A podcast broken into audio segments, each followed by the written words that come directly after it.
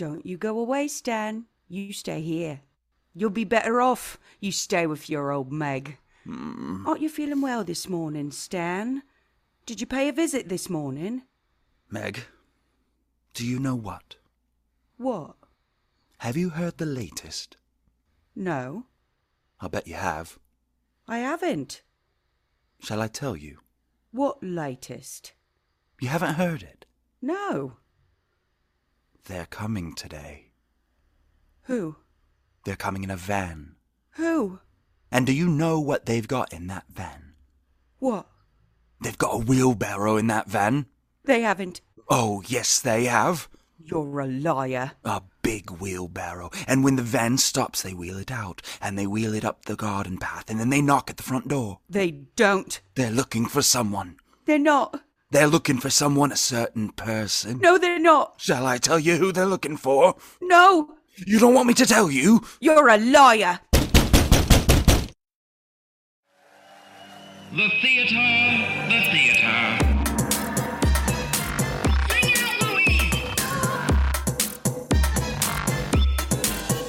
Theater.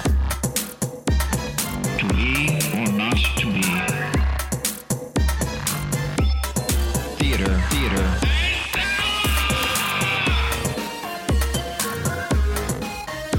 The play's the thing. Hey friends. Hey How friends. You? Yeah. Hey, it's it's our first time together without a guest in a while, y'all. I know. Just yeah. just, just, just, just family tonight. I'm gonna I'm gonna keep singing the song I was. Just the three of us making yeah. shadows in the... That's the Muppet yeah. version. That's yeah. right. Like it's good to see y'all though over it Zoom. I wanna, yeah. I do want to see you in person soon, or then. Well, later. we we have plans because we have to prep for an March is coming episode. Up sooner than you think. So that that's fifth true. Is yeah. We've is got we've got at least a weeks. Viewing party that's coming our way. So. That's yeah. true. We're going to be watching the. Uh, Sound of Music Live, starring Carrie Underwood. But that'll be with extended family. You got to make sure Keela can come to that. Yeah, we'll get Keela there. That's going to be super fun. But yeah, besides that, did you guys watch the Super Bowl? Yeah. I, I watched it, yeah, at, at a groovy party. And it was nice to see a lot of people I hadn't seen in a long time. If you've listened to us before, you know that we're from the Elate theater scene, and we uh, we're from the place where the uh, football team played and won. And right stuff. Down the road. I'm I'm I'm like a mile away from downtown, and I was expecting chaos after yeah. they won, especially after the year that um, the Dodgers and the Lakers won at the same time. Because I remember they like downtown, they were like, "It is wrecked down here." Right. I don't remember hearing anything like that after the Super Bowl. You'll probably hear the parade. Yeah. Well, the parade oh, was that... today. That was today. Oh, was it? Oh, yeah, yeah. I thought that was tomorrow. Well, I yeah. guess not. Because it goes. I didn't hear nothing. But uh, well, we're very yeah, proud of the Rams. It well. Yeah, and they handled here, here. It well. I think the Olympics will probably be ten times that. Uh, I can't wait. Yeah, that'll be super fun and crazy. We're all going to get tickets, right?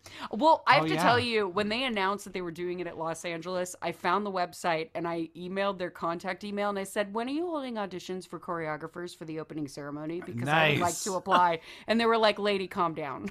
It's not for another ten years. Yeah. You got to think these things through. You got to yeah, think ahead. I mean, you got to plan. Hey, that's I real. Figure I got a couple years to become a famous choreographer, so they'll just ask me. Right. Right. No, I, I was going to yeah. say, I figure they might ask somebody who does, like, you know, uh, like, so you think. Small theater, exactly. Or, right. You're right. Small ninety-nine seat theater. I didn't know. I'm kidding. I'm kidding. At. You're hey, so you right, Bailey. I'm perfect. You have performed at the Razzies. You have performed on stages. Right. Far I was wide. Known as an Adele impersonator. That's right. For one of them. Look it up, y'all. Look, Look it up. It up. Look it on up. IMDb. Um, but uh, what, what the the most exciting thing I think about it was the halftime show, which I have watched here, again here. A couple of times on YouTube because it was just a big celebration of West Coast hip hop, but L A in general, and Doctor Dre and all these people that he created. Mm-hmm. Yeah, he, bur- uh, he birthed, birthed them, you know? You know. And each one of those tracks was a Dre-produced track. That was some of the most fun I've had watching a Super Bowl since Beyonce, honestly. So. I thought the Shakira and J-Lo one was pretty fucking great, You're too. You're right. That was fun. I forgot about that. The They've Prince, done some, the always Prince fun. One. The Prince one was extraordinary. They're Prince, always the, fun. I don't know yeah. why I'm talking shit on Super Bowl halftime. Well, this some, one has no, sometimes created a lot of like weird... That. Right. Yeah. This one has created a lot of weird controversy.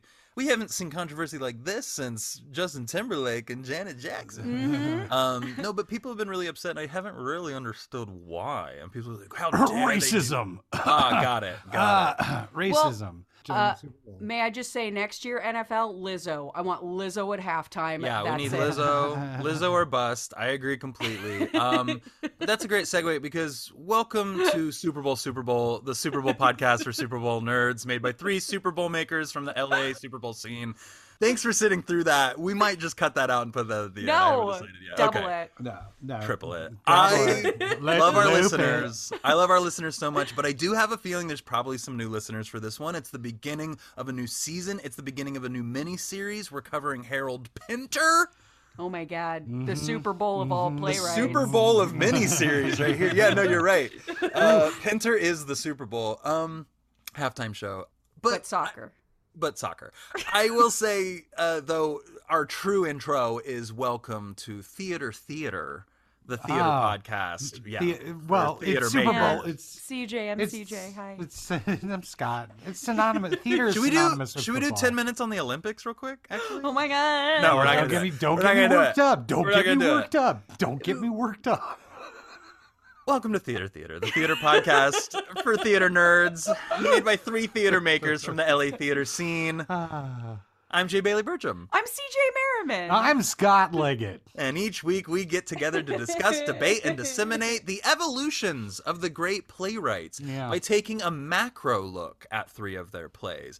Uh, which basically means if, if you're looking for answers to the test, maybe find a different podcast. Yeah. Uh, B B C has some good podcasts that are a little bit more uh, based in academia. Yeah, we're, yeah. we like t- the evolution of the playwright. We like talking about the playwright themselves. We like, you know, talking about what makes them tick, what makes them them.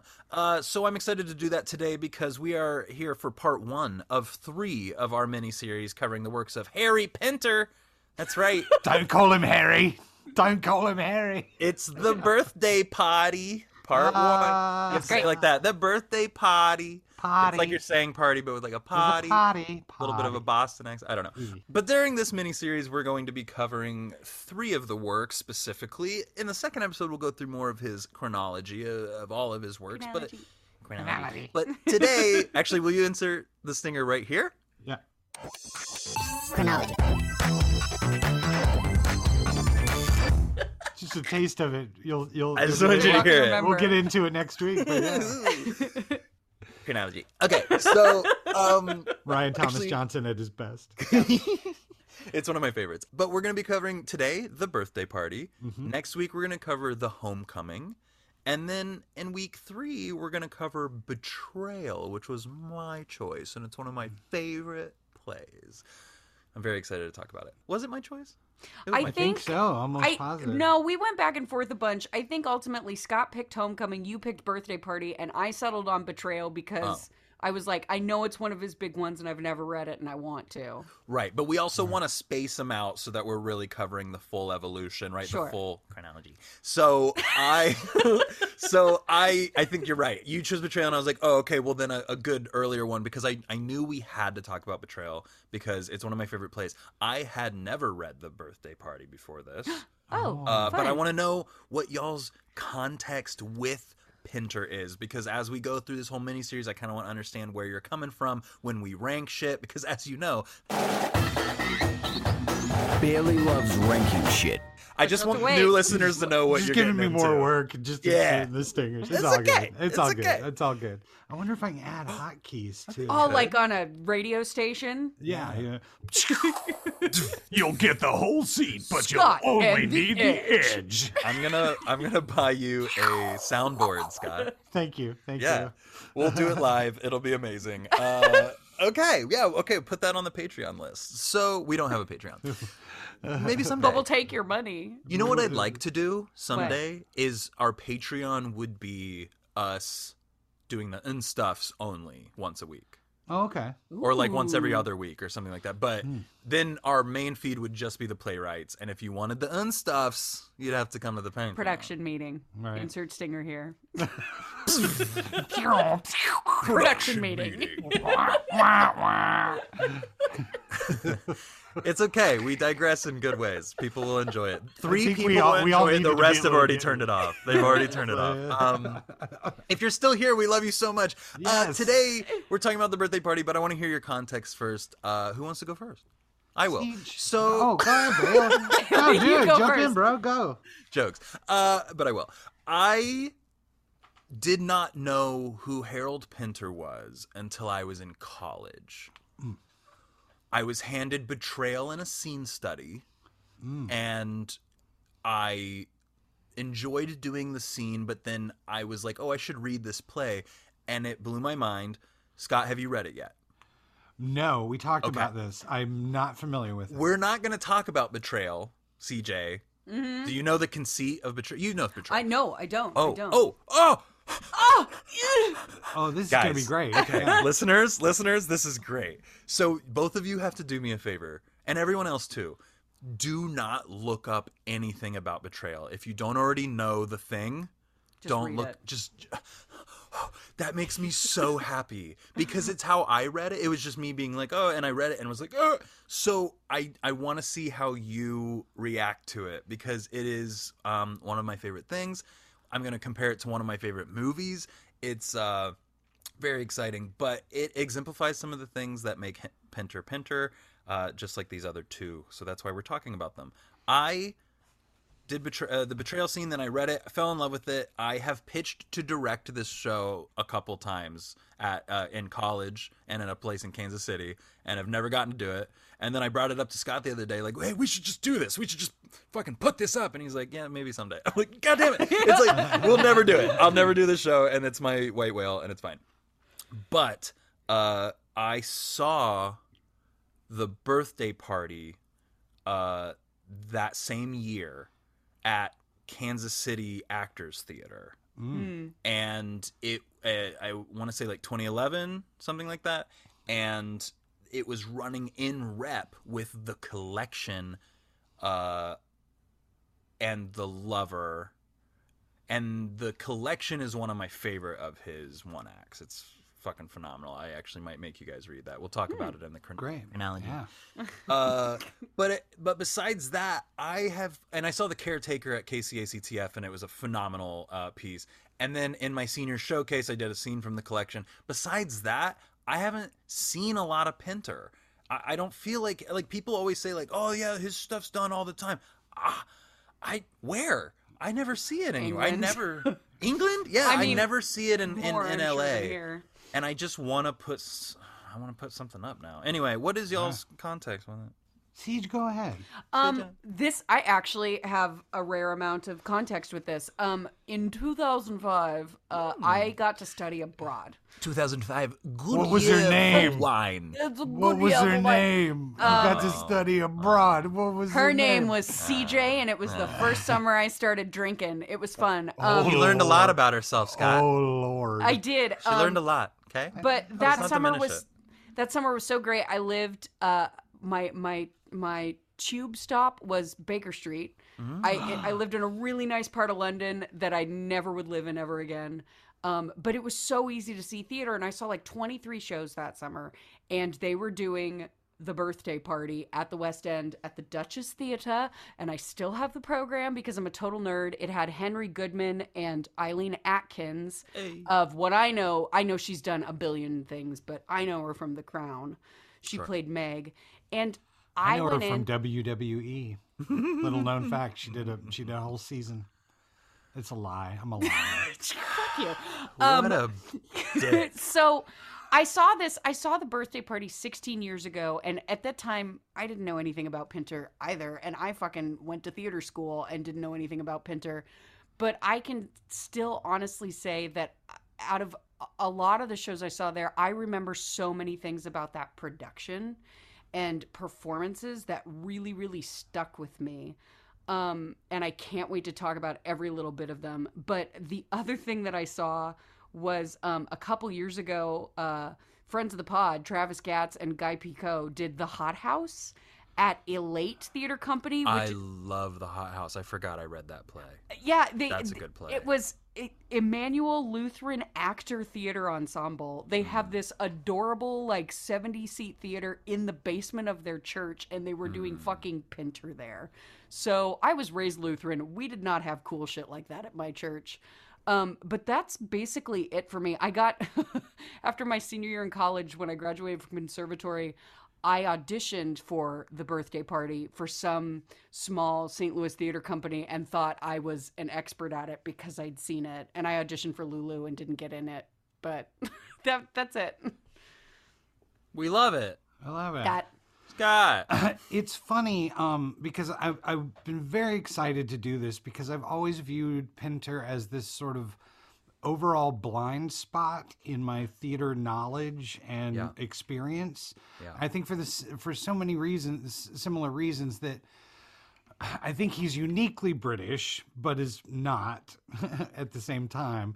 And I think it, people are a little frightened by him. Um, and you can't take kind of the same kind of risks like you could with someone like, say, Beckett, where right. you could just kind of throw Beckett up and, you know, it, you know, bad productions just make it weird and that yeah. kind of thing. This, you have to kind of nail it, and you have to be smart. And he's guaranteed smarter than any of the three of us, and probably smarter than than most people. He was just a brilliant person.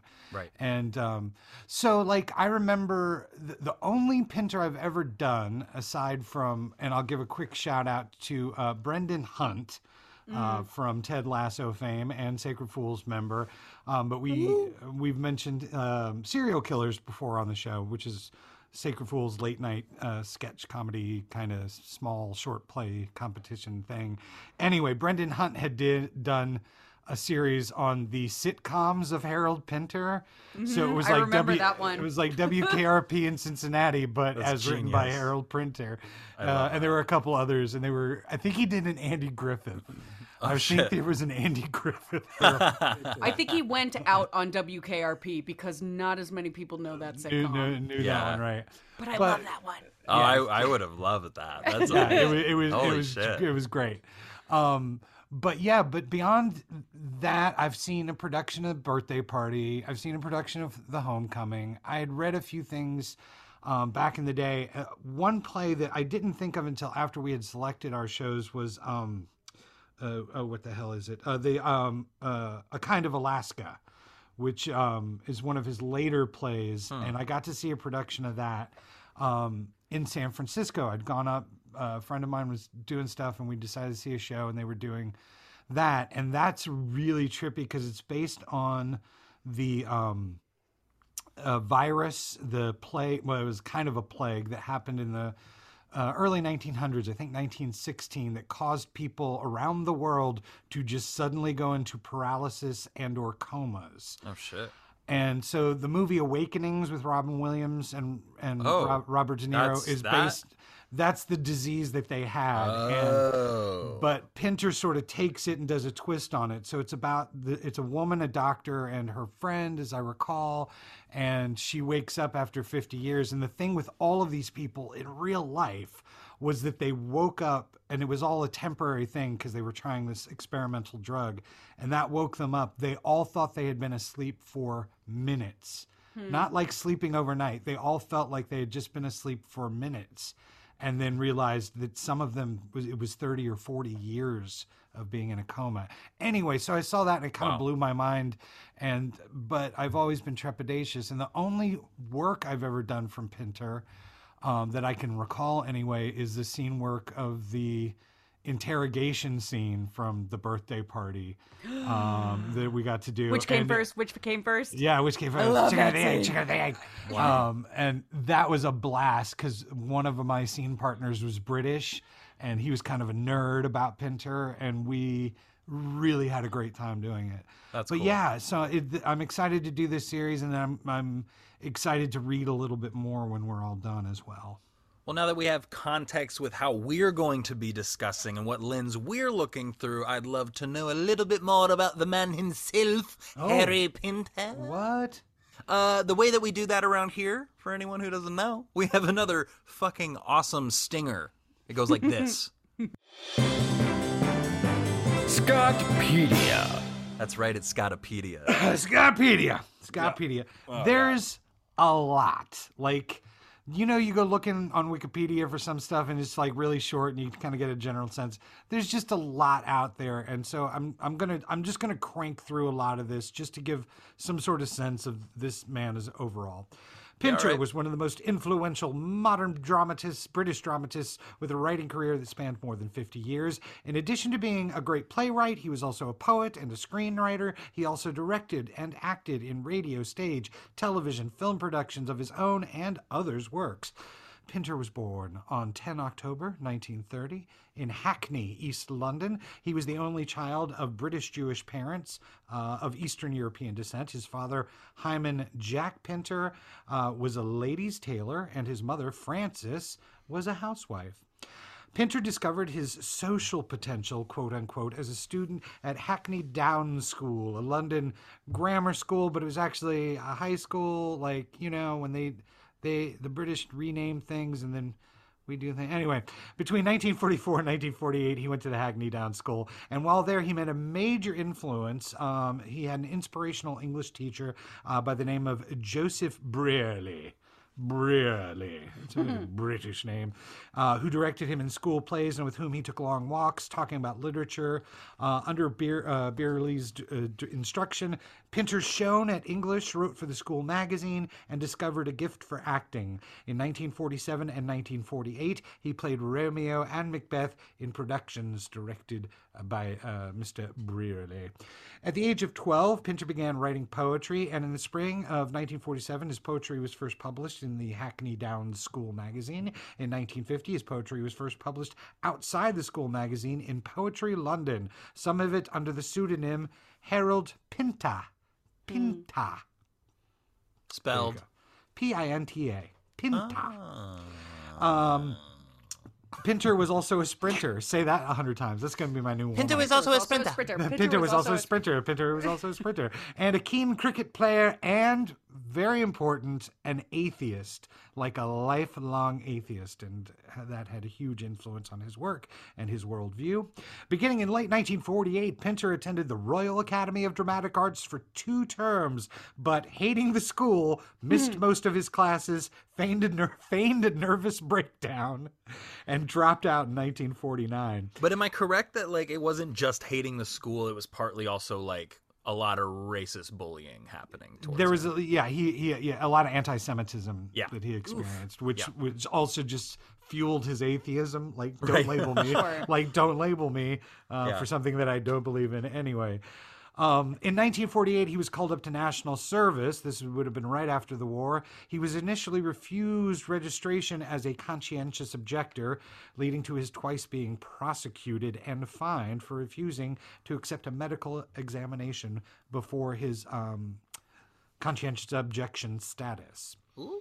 He eventually went to Central uh, School of Speech and Drama in London and finished his studies. From nineteen fifty-six until nineteen eighty, Pinter was married to Vivian Merchant, an actress whom he met on tour, perhaps best known for her performance in the nineteen sixty-six film Alfie, uh, alongside Mike, Michael Caine. Michael Caine. Michael Caine.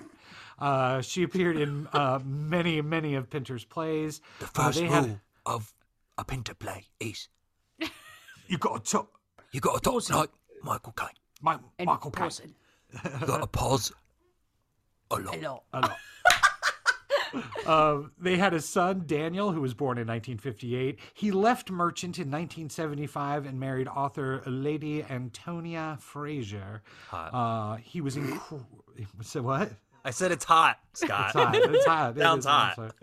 Um, uh, he was incredibly politically and socially active throughout his entire life. He got into a lot of stuff, created a lot of controversy, uh, especially in regards to his views on the Israeli-Palestine situation. Mm. Uh, Pinter earned a reputation for being pugnacious. What are y'all's thoughts on that? Can we get into that real quick? It's easy. All right, let's it needs to get along. I could okay. fix it in a week. I yeah. have it all written out on a Post-it pad. I can fix it. Uh, But he was incredibly uh, he was incredibly uh, pugnacious, enigmatic, taciturn, tense, prickly, explosive, and forbidding. Uh, Pinter I want was the somebody au- to describe me like that. Somebody. Right, that's pretty. Hard. All those things. I'm gonna put that on my Hinge profile. uh, right, I'm prickly, prickly, mm. and prickly. forbidding. Yes. Forbidding. Uh, Pinter was the author of twenty-nine plays and fifteen dramatic sketches, and the co-author of two works uh, for stage and radio.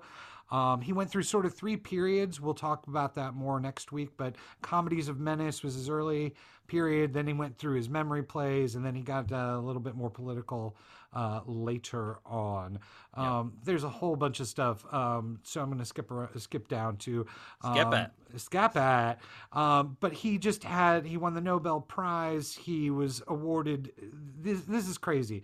Uh, he was an honorary associate of the National Secular Society, a fellow of the Royal Society of Literature, an honorary fellow of the Modern Language Association of America. Pinter was appointed C B E in nineteen sixty-six and became a companion of honor in two thousand two, having declined a knighthood in nineteen ninety-six. In nineteen ninety-five, he accepted the David Cohen Prize in recognition of a lifetime of literary achievement. In nineteen ninety-six, he received a Laurence Olivier Special Award for Lifetime Achievement in the Theater, and... Um, Um, yeah, uh, he died uh, from liver cancer on the twenty-fourth of December, two thousand eight. He also suffered from esophageal cancer. Oh. And um, if you watch his acceptance of the Nobel Prize, he, he gives an address to the Academy, and you can hear that he's he's he's losing his voice, and it's uh. a little sad, you know, given. But with esophageal cancer, he also did a very um, famous uh, production um, of Krapp's Last Tape. Right. Uh, that he received a lot I of. I like, remember us talking accolades. About that. Yeah, yeah. Um, I yeah, would just love a loaded dude. To see that. I think it, it's. I bet it's recorded. Around. Somebody, somebody's. I, I feel like I have heard of that, and I there's got to be a tape of it. Anyway, interesting. But, a, yeah, a I mean, Crap's last tape of it. A. Yay. Didn't. Uh, Did you get on a video? Uh, digression. Did you guys hear about this? The original Star Wars V H S. Unwrapped tape that sold for sixty thousand dollars this week. What? Jesus Christ! Somebody wow. had it in their garage. It was. They can just unopened. Watch it on Disney Plus. Yeah, but then now they have the original V H S of it, so they can fuck with the their V H S tracking trilogy. For a half hour. And then they can... I yeah, have the V H S trilogy right next to me. I used to have it. My uncle Ron gave it to me. Might still be in Illinois. Hmm. Anyway. Mm. That I sounds grow. Like a story we should tell right now. I want to hear it all. Right after we talk about the conflict. How did you... oh, yeah. right. um, okay, so uh, amazing. He's he's done a lot. Do you have any uh, two truths and a lie? You want to come up with one? Oh, uh, man. There, we haven't played so that much. In a long time. Right, right. Um, okay. Uh, three truths and a lie. Two truths and a lie. Two truths and a lie. Three is um, a lot. Okay. Three is a lot. Um, uh, gosh, I wanna I wanna be careful here and do it do it correctly. Um, let's see here. Oh, I, I covered everything. I got I hit all wow. my bullet points. Did uh, it so well. All right. Next yeah. episode. Next episode. Come I'll up prep, with I'll prep, I'll prep okay. up yeah. something for next yeah, yeah, yeah. episode. That's always fun. It's always fun to lose that game every time. So. Triple this part right. where we're just deciding like, this. Yeah. yeah. It's very Annie Baker. It yeah. is. Or, you're not wrong. Dare I say, Pinter. Oh. Pinter Baker. Pinter Baker. Well, uh, so should we get into it? Yeah, y'all want to start talking about our first play? Yeah, let's fucking let's do it. Do I got a lot to say. You're probably oh. uh, there's probably listeners who are like, finally, I this is literally I clicked on this because it said the birthday party. Uh, yeah. So first things first, what are your thoughts? First thoughts out of the gate.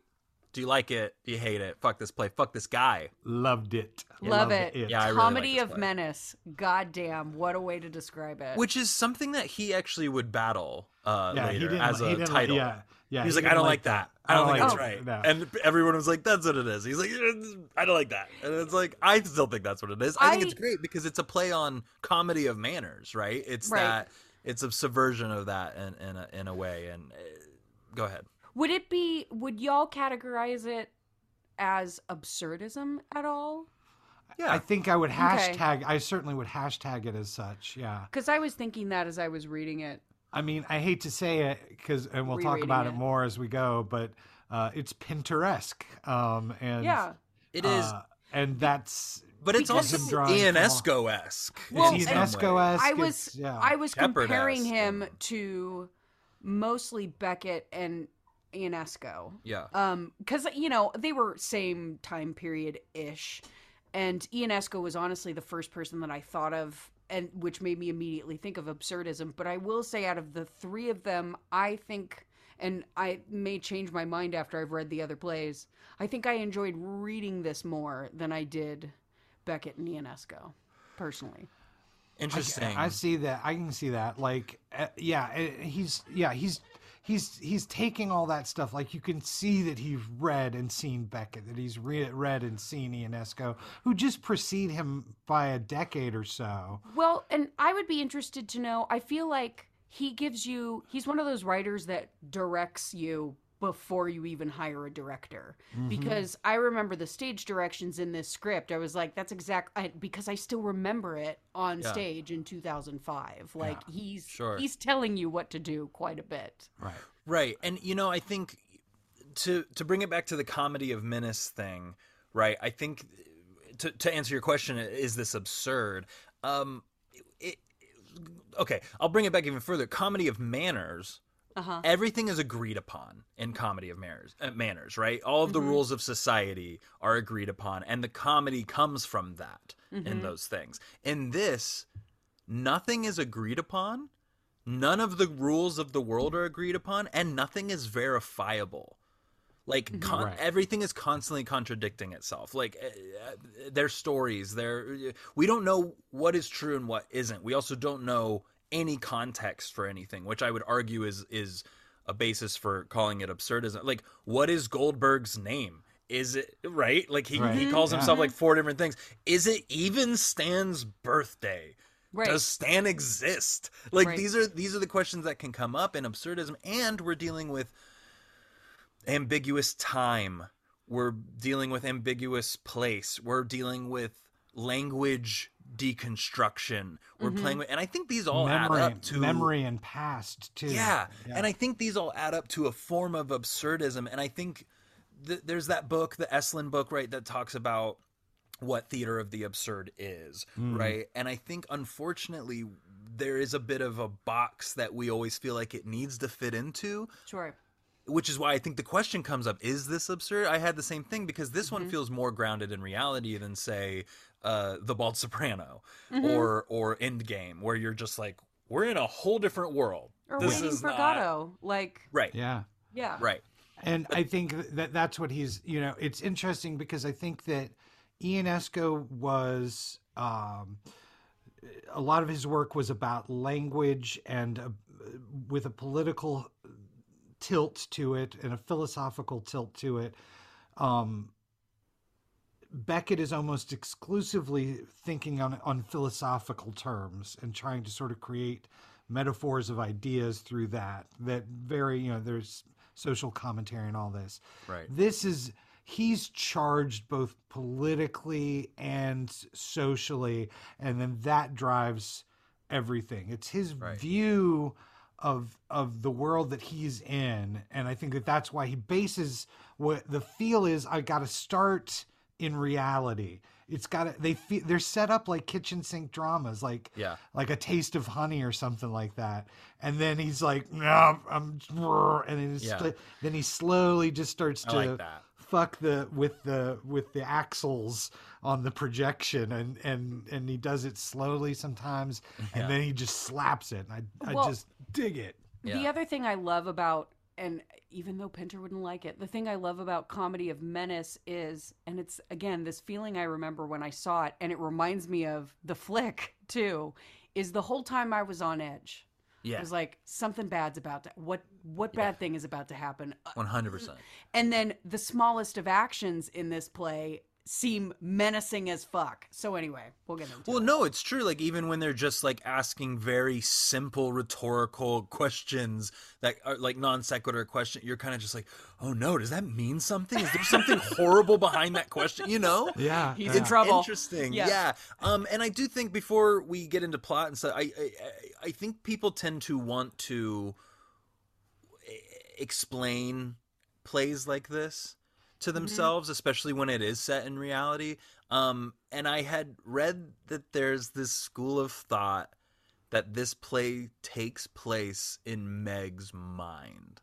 I've read that too. And I've that, read that she too. invented Stanley as a necessity to an empty marriage with Petey, right? But huh. but when I finish the show, I go, no, no, shut up. None of that matters. No. Who, no, no, no, no. Why does that's none of that is explainable? Why don't try to put this in reality? That's not the point. This is a heavily political statement he's making. This is not. You know what I mean? This mm-hmm. is buried child. This is not, we're not trying to, we don't need to answer every question. And I kind of hate that there's schools of thought doing that kind of shit. Cause I know there's productions putting it up where they're like, all right, we have to justify this. And I'm like, no, you don't. Mm-hmm. This is Sarah Kane in some ways, right? This is like, mm-hmm. just do it. Like, just do it. It'll make sense. It'll hit some people the right way. It'll not make It'll not hit some people the right way.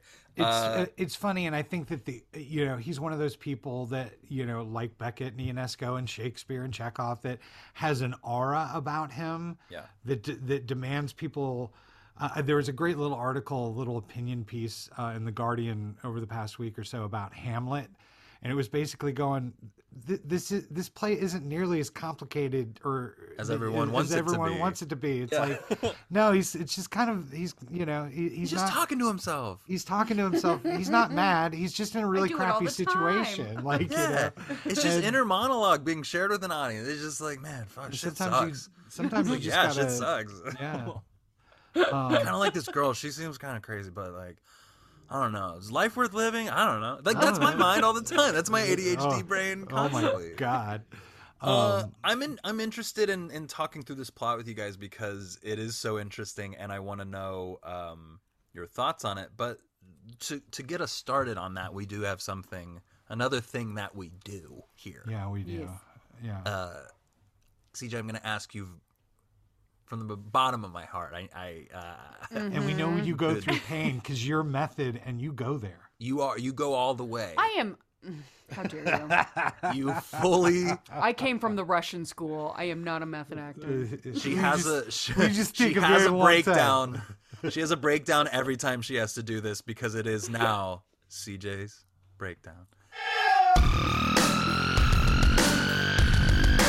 C J's breakdown. Stanley Weber lives in a rundown seaside boarding house owned by Petey and the nutty and flirtatious Meg. His sedentary day-to-day is, dirupt- is disrupted by the sudden arrival of two intense weirdos, Goldberg and McCann, who claim to be looking for him. After a menacing and unsuccessful birthday party, they take him away. It's true. Yeah. Yeah. Uh, the first thing you mentioned that I think is interesting is Meg and that she's like weirdly flirty, right? Mm-hmm. It's kind of funny. She goes back and forth between being like wanting to be his mom. Yes. And wanting to be flirty. Yes. And it is that weird, you know, dual. But then you also have that with Goldberg and Lulu, I feel like, in the oh, party yeah, too. Gross. Sure. Which oh, is, yeah. it gets even more fucked up. It does. But I like that he's playing with the with these dynamics right away, right? And then mm-hmm. it makes you then question her relationship with Petey later, which then, you know, kind of, I guess, justifies the school of thought of like, this is all in her mind and like, whatever, I guess. Uh, but I don't need that. I don't think that makes this play better. Sure. And that's the question you sort of have to ask, right? It's like, does that tell this story better? Maybe it justifies something in your brain better, but does it tell the story better? Not in my opinion. I think, um, yeah, I agree with you. I think that you can um, overthink it for sure, but it, it what I what I'm realizing what this what this damn podcast has taught me going through all these playwrights is over that a the great years? over the years is that a great playwright writes in, astoundingly specifically and gives the artists, the actors, the director. Room to do make a lot of choices and decisions, and yeah. those decisions can be bold, and and he he he directs them, he keeps them on a track, but you can do so much with this, you know. I've watched a few clips of scenes with two or three very different ideas of what Meg is and how to play Meg and and and all those things. So yeah, it's you, you got in a, you're going to play that in about twenty-five years, Siege. Oh, I'm please color me Can't flattered. Wait. I'd love to. Yeah. I feel a bit like I was being an asshole before, huh? About like about absurd about people like ha- having to justify things in absurdism. I'm sorry, if you need to do that, you can do that. But I will. But I will say, as like someone who really loves absurdism, I would like I I behoove you, not you two, but listeners, to like explore absurdism and and and. understand that it's sort of actively battling how you want the story to be told. Sure. It, it, it itself is menacing you as a storyteller, right? Which is what makes, in a small way, what makes Pinter Pinter. It's, um, well, it's like my Disney princess syndrome. Like, I have this, because I grew up in the nineties, I have this problem where at the end of every movie, I'm like, why didn't they get married? Right? They should be getting sure, married. Sure. Like, it's just weird shit we put in our heads because it makes us feel comfy. Watched. Yeah, in the nineties, everything felt good. Well, the eel flies off at the end. All's yes. well, you know? Well, and then one of the elements, too, about absurdism, and I think that Pinter plays with really well, is meaninglessness. Mm-hmm. And I think that goes right to your point, Bailey. Like, there's just, there are elements of absurdism. There are chunks of of Beckett plays that... Are kind. I don't. I hate to say he's fucking off. He's not. He's just going crazy to show you how meaningless it all is.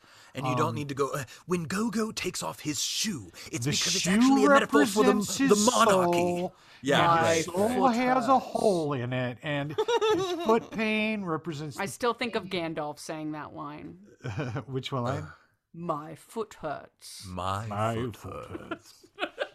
Young Hobbit. Young um, Hobbit. Young Hobbit. Ooh. Okay, we're off guard. We're uh, off yes, guard. I, I wanted to say, like, to me, the menace in this play started with as soon as Stanley walks in. Because the guy, it's interesting, too, because the, the script that I have has original production photos in it. And the people don't look cool. anything like the people that I saw. Even oh. though he's very specific about... He talks about what they look like, what they're wearing, all of that stuff. I almost feel like the guy that played Stanley in the production I saw was an analog incel. Like, he came in and he had crazy bedhead and his, his brow was furrowed the entire time. Like, he must have had a headache at the end of every night. Oh, wow. Wow. Because of how much energy he put into his forehead. But it was like at any fucking second, it felt like he could explode, particularly at Meg or Lulu. Like, at any second, yeah. he was going to just lose his mind and yell at people. So, like, as soon as he walked on stage, I was creeped out. And then it, it just, to me, it just builds and builds, especially when sure um, McCann and Goldberg come in. Oh, yeah. Um, oh, yeah. Speaking of character descriptions and scripts, I might be speaking out of ignorance, but sometimes I do wonder... When I read things like that that are real specific, like this one was, I'm like, oh, they're describing the original actor who they wrote this for. You know what I mean? Right. I right. don't know. I but like that's how this one felt a bit, where I'm like, oh, he's describing. Well, sometimes the guy. They say that's like the original stage manager's notes. Right, right, too. right. It True. Could be. Blocking, uh, especially, is usually yeah. that. But yeah. this is this is also his second play, and I've I've just found True. that the younger the playwright, the more novice the playwright, then this is his the more first they tend full to length, guide. Though, yeah, yeah, first full length. Yeah. You're right, um, but they tend to, to want to to really drive it and and and control it as much as they can. And I think sure. you even see it in Pinter as he gets into some of those later ones. He he eases up a little bit on that, just like uh, you know Tennessee Williams did. Well, no, Tennessee was the opposite. He kind of got more sprawling. As, as the, Chekhov and Shaw wrote all of their shit in. They told yeah, you yeah. how they wanted their set. They told yeah. you what they wanted the fucking. Oh yeah, stage good point. Like. Yeah. So I mean, and we've brought this up in other in other miniseries about playwrights and how they. C J, you talk a lot about uh, how. Sometimes playwrights feel like they're directing you and you don't mm-hmm. always respond well to that as an actor. Right. I think sometimes it's done well, though. Like, I think mm-hmm. Vogel was one we all felt like, oh, Vogel, though, is doing it in a way that feels respectful of the actor, right? Sure. Um, I feel like Baker maybe was another one. Mm-hmm. Uh, uh, but this one uh, f- does feel a bit directy. I've I've just like tuned into that more since you've talked about it, and I was just mm-hmm. like, oh yeah, it does feel a bit like he's being like, it must be like this or it's not right. And you're like, mm. um, well, and I, I think I it's also someone else's note or his, you know, right. I also think it's, I th- I'm tend to believe that it's his only because he, well, maybe not early on. Well, he, but that he, he directed so much, that he acted so much, that he, you know, he, unlike, you know, Ionesco and Beckett, like he is kind of a, a more rounded guy. And you, I feel similar vibes from Shepard because of that too, that Shepard was also an actor and a director and a musician. Right. And, and, and so when forming, forming that structure and forming a play, um, that's maybe where that specificity comes from. Let's step through the plot a little bit. Oh, go ahead, Siege. I the last overarching thing I wanted to say about it was this play reminded me of a conversation I had about Lovecraft years ago, because I had just picked up Lovecraft and was reading a bunch of his stories. Mm. And I remember talking about at that time how frustrating it was to me, because people would always talk about how fucking spooky and scary Lovecraft was, but he never actually... You're never, you never actually see what he's talking about or experience what he's talking about. It's mm-hmm. just this underlying bubbling, and that is supposed to be more scary than actually seeing it. Yeah. And now like I Cloverfield. Appre- yeah. And now I appreciate that more, and I got that vibe way more with this, because it's just in the it's just in the little movements that are spooky, but you don't actually see the super violence happening. Right. It's right. just hinted at, or maybe it's not hinted at at all. Maybe at all, your right. imagination goes there. And I appreciated that about this. I've grown up a little bit. I might like Lovecraft a little bit more now. Uh, we should mention, just because we're a woke L A podcast, that H P Lovecraft was a horrible racist. But besides that... Yes. Not just uh, a yeah. racist. He was also a pretty good misogynist and uh, anti-Semite. Got it. So he got, got all it. that going on. Yeah. All of the above. Perfect. Uh, Regular Midwesterner. Easy and, guy. And the original sort of famous, you know, live in his mom's basement incel. Like, he was oh, that shit. kind of guy. Yeah. Okay, H P. uh, anyway. Uh, so... Let's talk through this plot a little bit. Like you said, Siege, it's a it's a seaside town not far from London. Mm-hmm. Uh, we have it's a boarding house mm-hmm. of sorts, a B and B, if you will. It would be an Airbnb these days. Yeah, I was gonna say, you know, yeah. it's a bit like that. Yeah. Uh, we have Megan uh, P T. P T. Who own it? Boyles is that their or what's their last name? Bowles. Bowles. Yeah. Mm-hmm. Uh, and then you have. Stan, Stanley, we Stan, we Stan a Stanley. Stan, Stan a Stanley. Uh, and he comes down and he's disheveled and whatever, and he is kind of acting normal, and she's being motherly and flirty, but then she mentions that these other guests might come, and then from that point on, Stanley is like a whole different erratic person, and then he just sort of goes through a de-evolution through the play, in my mm-hmm. opinion, right? Yeah. Which is fun to watch, of language and of humanity and all these kind of other things. We have Lulu. Mm-hmm. Who's Lulu? It sounds like she's just a, a pretty twenty-something from in town, and I I love their whole first scene because it's this whole thing where you can tell from the outside that both of them are somewhat interested in one another, but they keep missing each other's points. Right. Mm-hmm. Yeah. Yeah. And, and then you have the, the comedy of menace begins when Goldberg and McCann arrive, and they start talking about this quote unquote job, this job they must job, do. Yeah. And we're, which we, st- by the end of the play, you still don't really know what that nope, is. Nope. Right. Nope. Which is great. Yeah. Uh, I love that ambiguity. Um, and then we get the toy drum present as the first, First birthday present, end of act one. Quick, sweet, simple. I don't know what the fuck just happened. Act well, and one. I love the whole thing of they talk on and on and on and on about what this great piano player Stanley is, and then they give him a drum for his birthday. Right, right, right.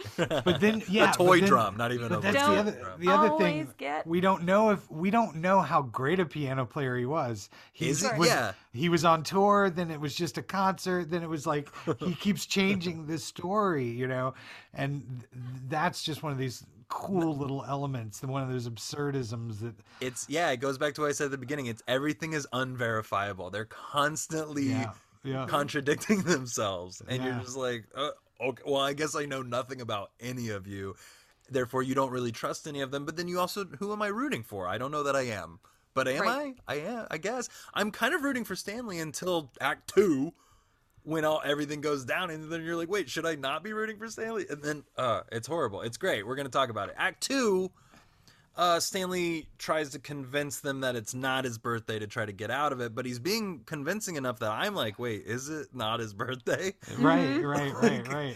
And there's this great thing, and this ends up being kind of a, a massive part of this play, is this stand-up, sit-down situation. Do you know what I'm mm-hmm. talking about? Yeah, they just always revisit it. It's used a lot where someone tells somebody to sit down.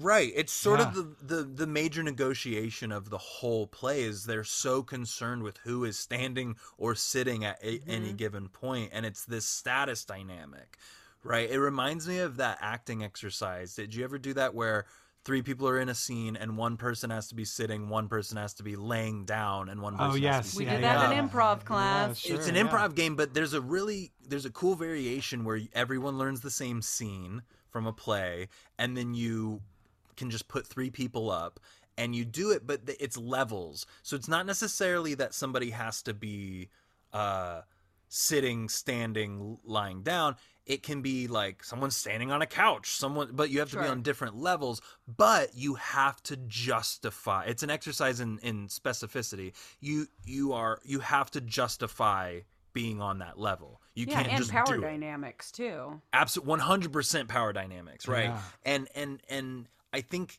I think about that a lot. I did specifically. I think it was a scene from Wool Gatherer? No, that's a two-person play. I don't know. It might have even been Rabbit Hole, something like that, where we all learned it in the acting class, and we did that with it. And, you know, I think I ended up, like, throwing myself up on a table at one point just and, like, screaming at everybody just to, like, justify it. And I, yeah. I felt that in this piece a lot, and it made me excited. It made me want to want to do it. Mm-hmm. I think it'd be really fun to watch staging-wise, and I don't remember that very well from when I saw it over ten years ago, like eleven years ago now. Yeah. Do you remember that, Siege? Like when you saw it, do you remember there being that game of stand up, sit down the whole oh, time? Oh yeah, for sure. And I okay. mean, the main one that I remember, and it's the, the directions are very specific in the script too, is the which came first scene when they interrogate yeah. him. They, they Ooh. Take a chair, they pull it down stage, they tell him to sit down. And the whole time Stanley's back is to the audience, but he's the furthest downstage, which is a whole other power dynamic type of thing. Yeah. yeah. And they, it's it's like four pages worth of scene, but they were all standing in the same place the entire time. Cool. Um, and, but I and I've I, I've seen it where they put him in the middle and they they just keep going around him. Again, it's one of those things that's incredibly specific, but at the same time, he gives you this freedom to make these bold choices to do it.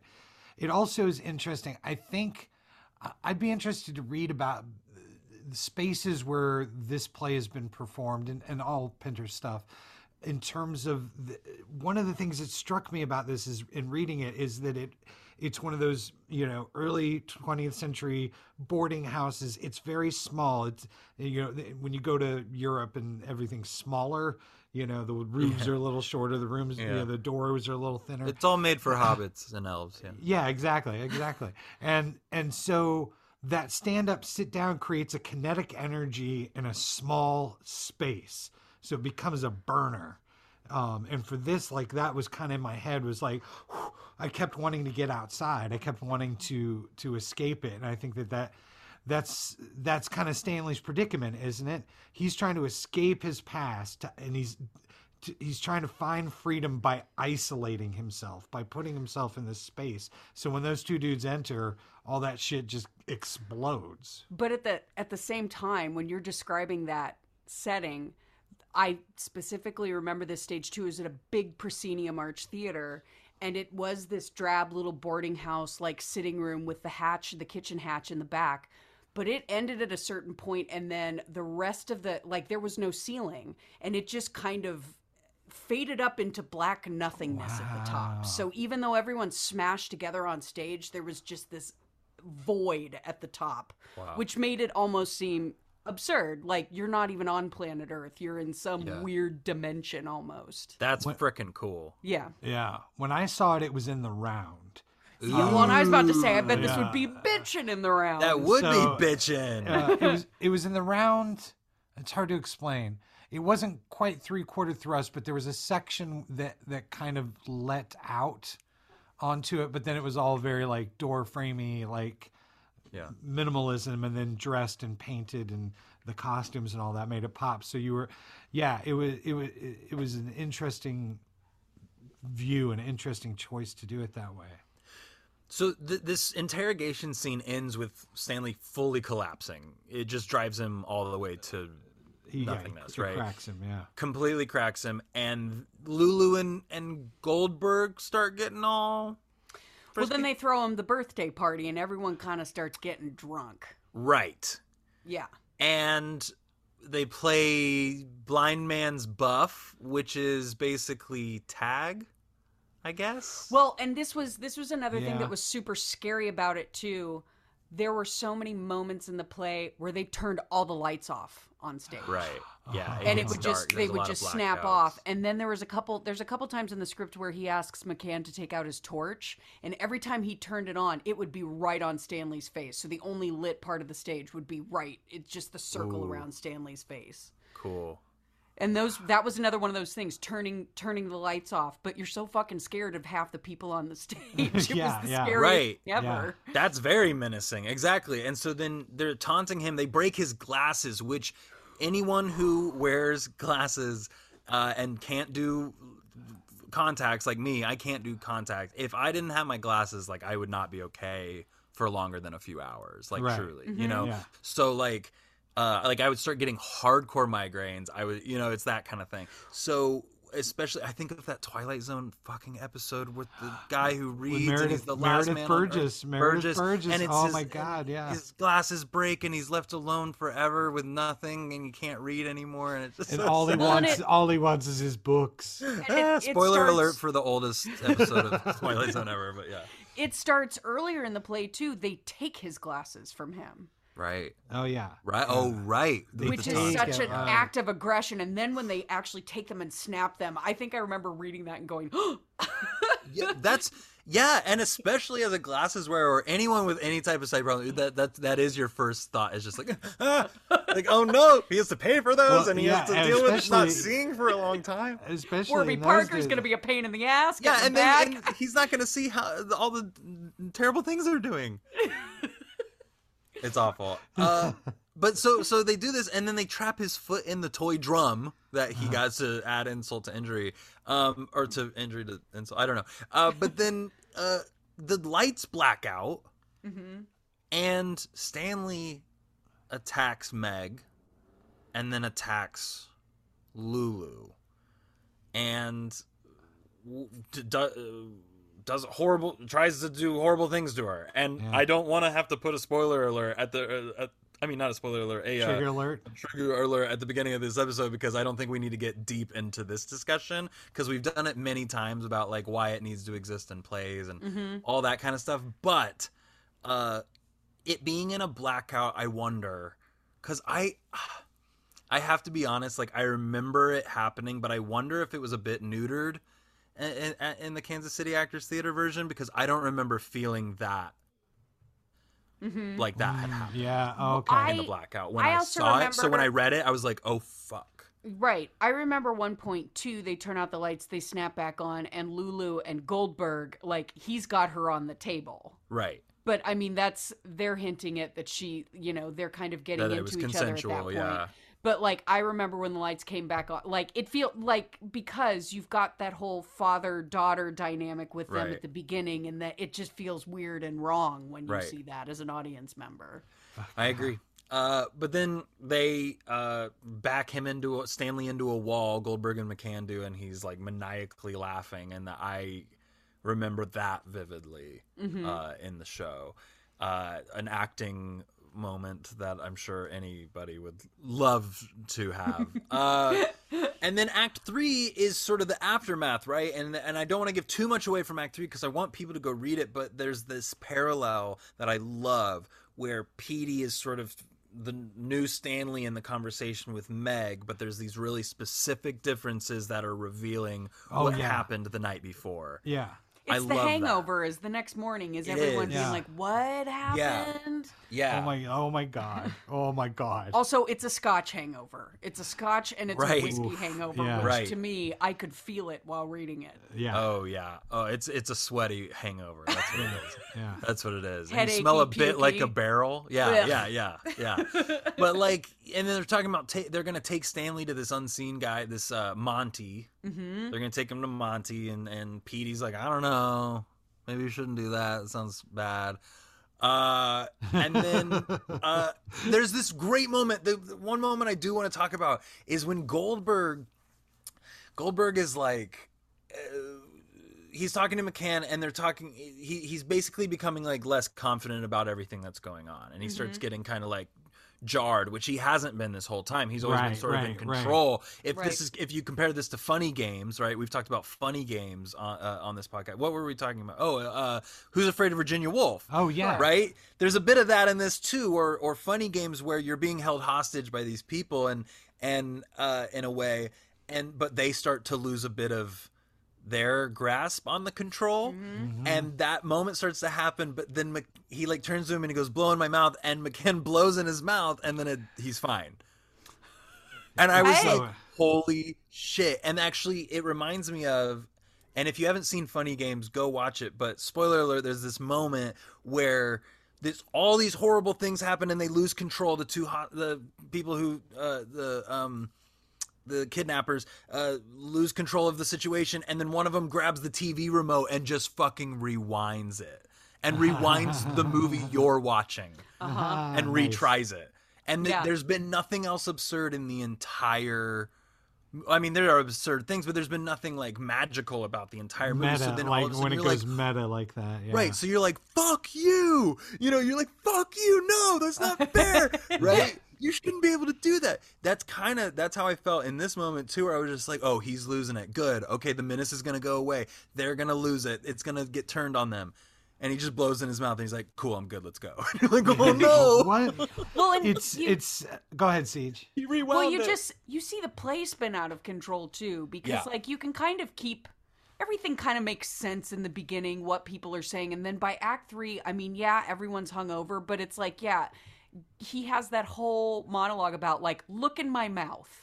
And like yeah, in yeah. true Pinter form, when right. I saw that, there's this moment where, and he was center stage, where he just opened up his mouth and he sat there for fifteen seconds. Yeah. With his mouth wide open. It's like, what? What's happening? He, he does this thing, and it's, it's, I think it's, it's a theme through this and through a, a lot of his work is the, the playing with order and juxtaposing it with chaos, and uh, around all of it is is is him talking about sanity and what is sanity. You know, I mean, that's kind of the point of absurdism, is where is sanity in a world that is chaos, pure chaos. Right. And so right. he he manipulates you, and like, because that was the thing. Like, I always remember I had a a buddy of mine who who was always like, yeah, Pinter's just ice cold. Like, I don't feel anything. I get it, but it's all heady. And I'm like, No, no, not when you watch this, like, you know, and I think putting people in harm's way, putting, uh, you know, Meg and Lulu in, in harm's way, you're emotionally connected to these people, even though you shouldn't be, especially Stanley. Why am I connected to him?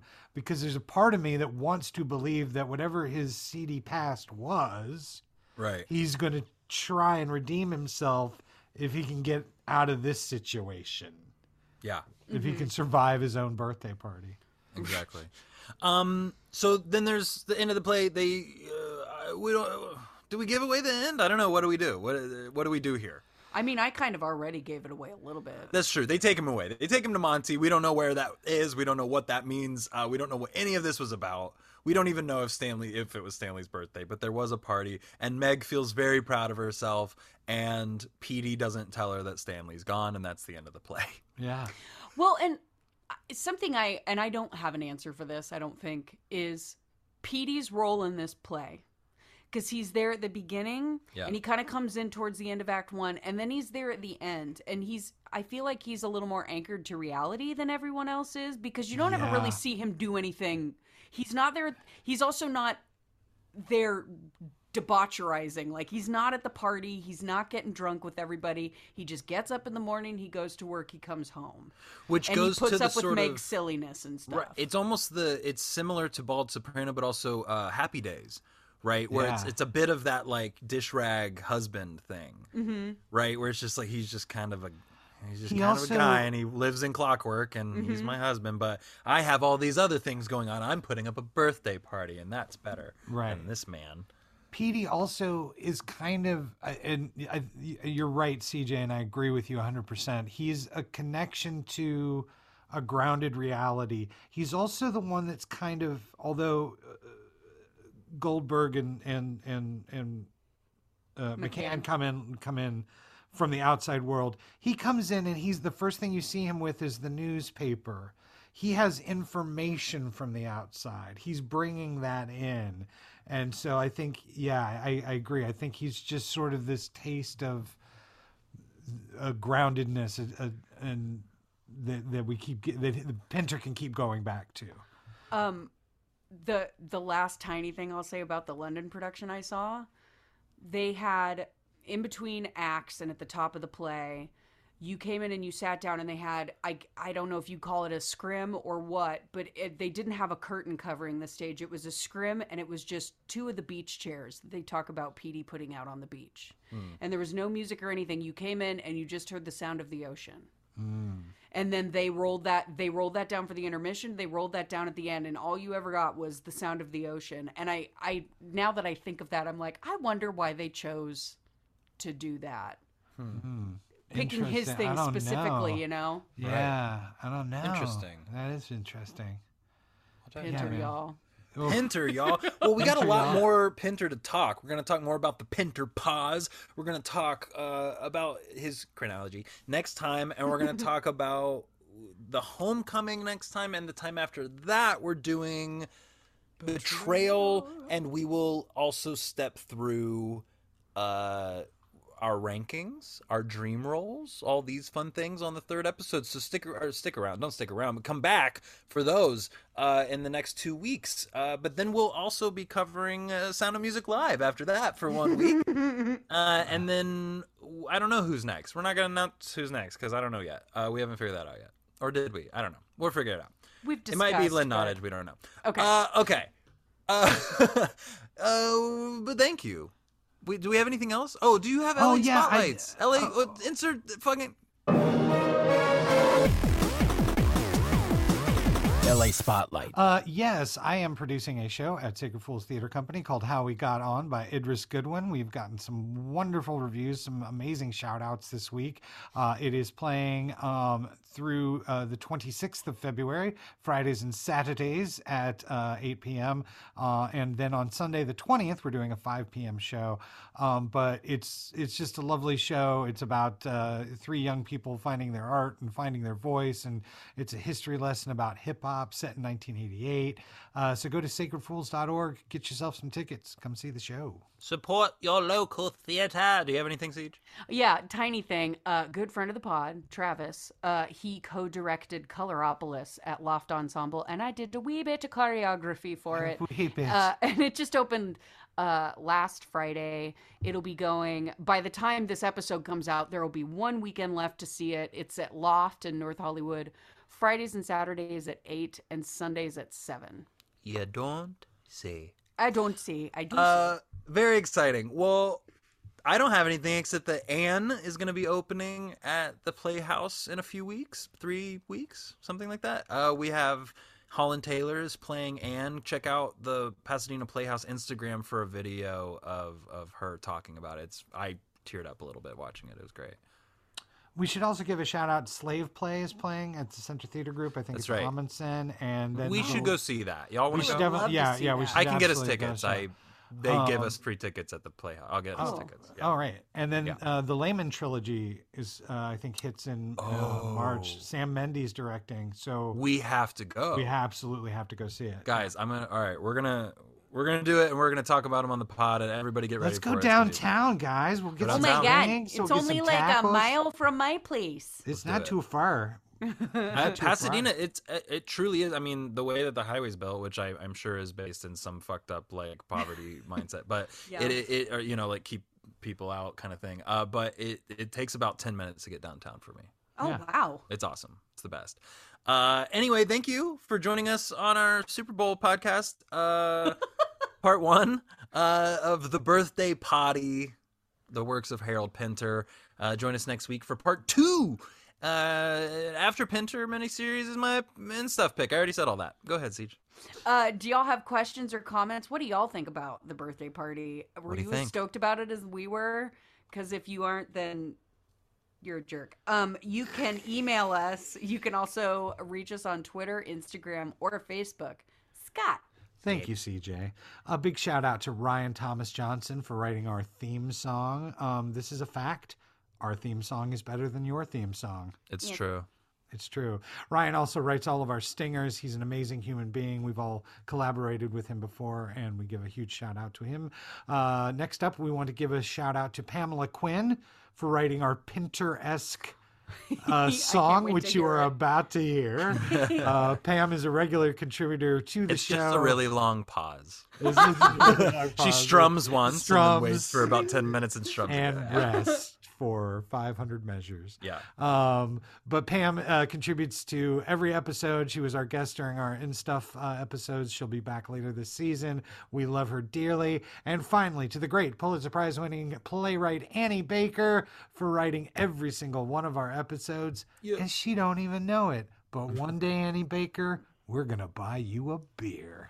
She she writes our script in her sleep. It's kind of creepy, but we love it. Yeah. Uh, Thanks, all, all. Please subscribe, rate, review. It really does help. Don't forget that mouths and butts, the are, butts the are the same thing. thing. Hey, if you're hey, a new listener, hey. if you're new, I know, I know. If you're a new listener, I I don't need you to go back into our back catalog and find out why. I just need you to know it's true that mouths and butts, mm-hmm. they're the same. But Medical also go fact. listen to the back catalog. But go listen yeah. to the back. Yeah, go back on, yeah. I don't know where that originated, but it's it's deep, so I think you'll it's have to some, find it. Sometime during the first season. Anyway, we love you guys. Thanks for joining us. We'll we'll see you next time. Yeah, yeah. I'm gonna sing us out now. Yeah.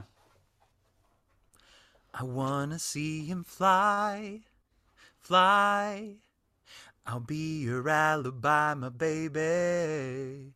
Fly, fly, fly away. We didn't get to say goodbye, goodbye. No need to tell me why, my baby. Maybe it's because you'll fly back home to me someday. Name the, the, the musical. Name the musical. Uh, Name the musical. I don't, I don't know. It's based on a Spielberg movie. Oh, I... nineteen forty-one What the fuck are you talking? No.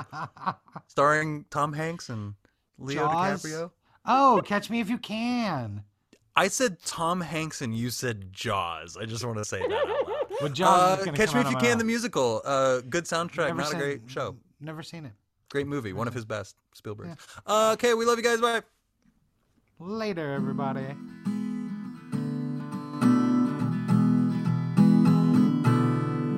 Start off sweet, let's start off neat, calm, collected, cool, so respected, far from a fool, so innocent, it only takes one argument, then it's getting rough, the toughness is tough, the hedges grow knives, the room is our lives, the birthday is out, birthday party is in. Let's have a ball as we start to fall. Remember the silence, remember the calm. All it took was sublime.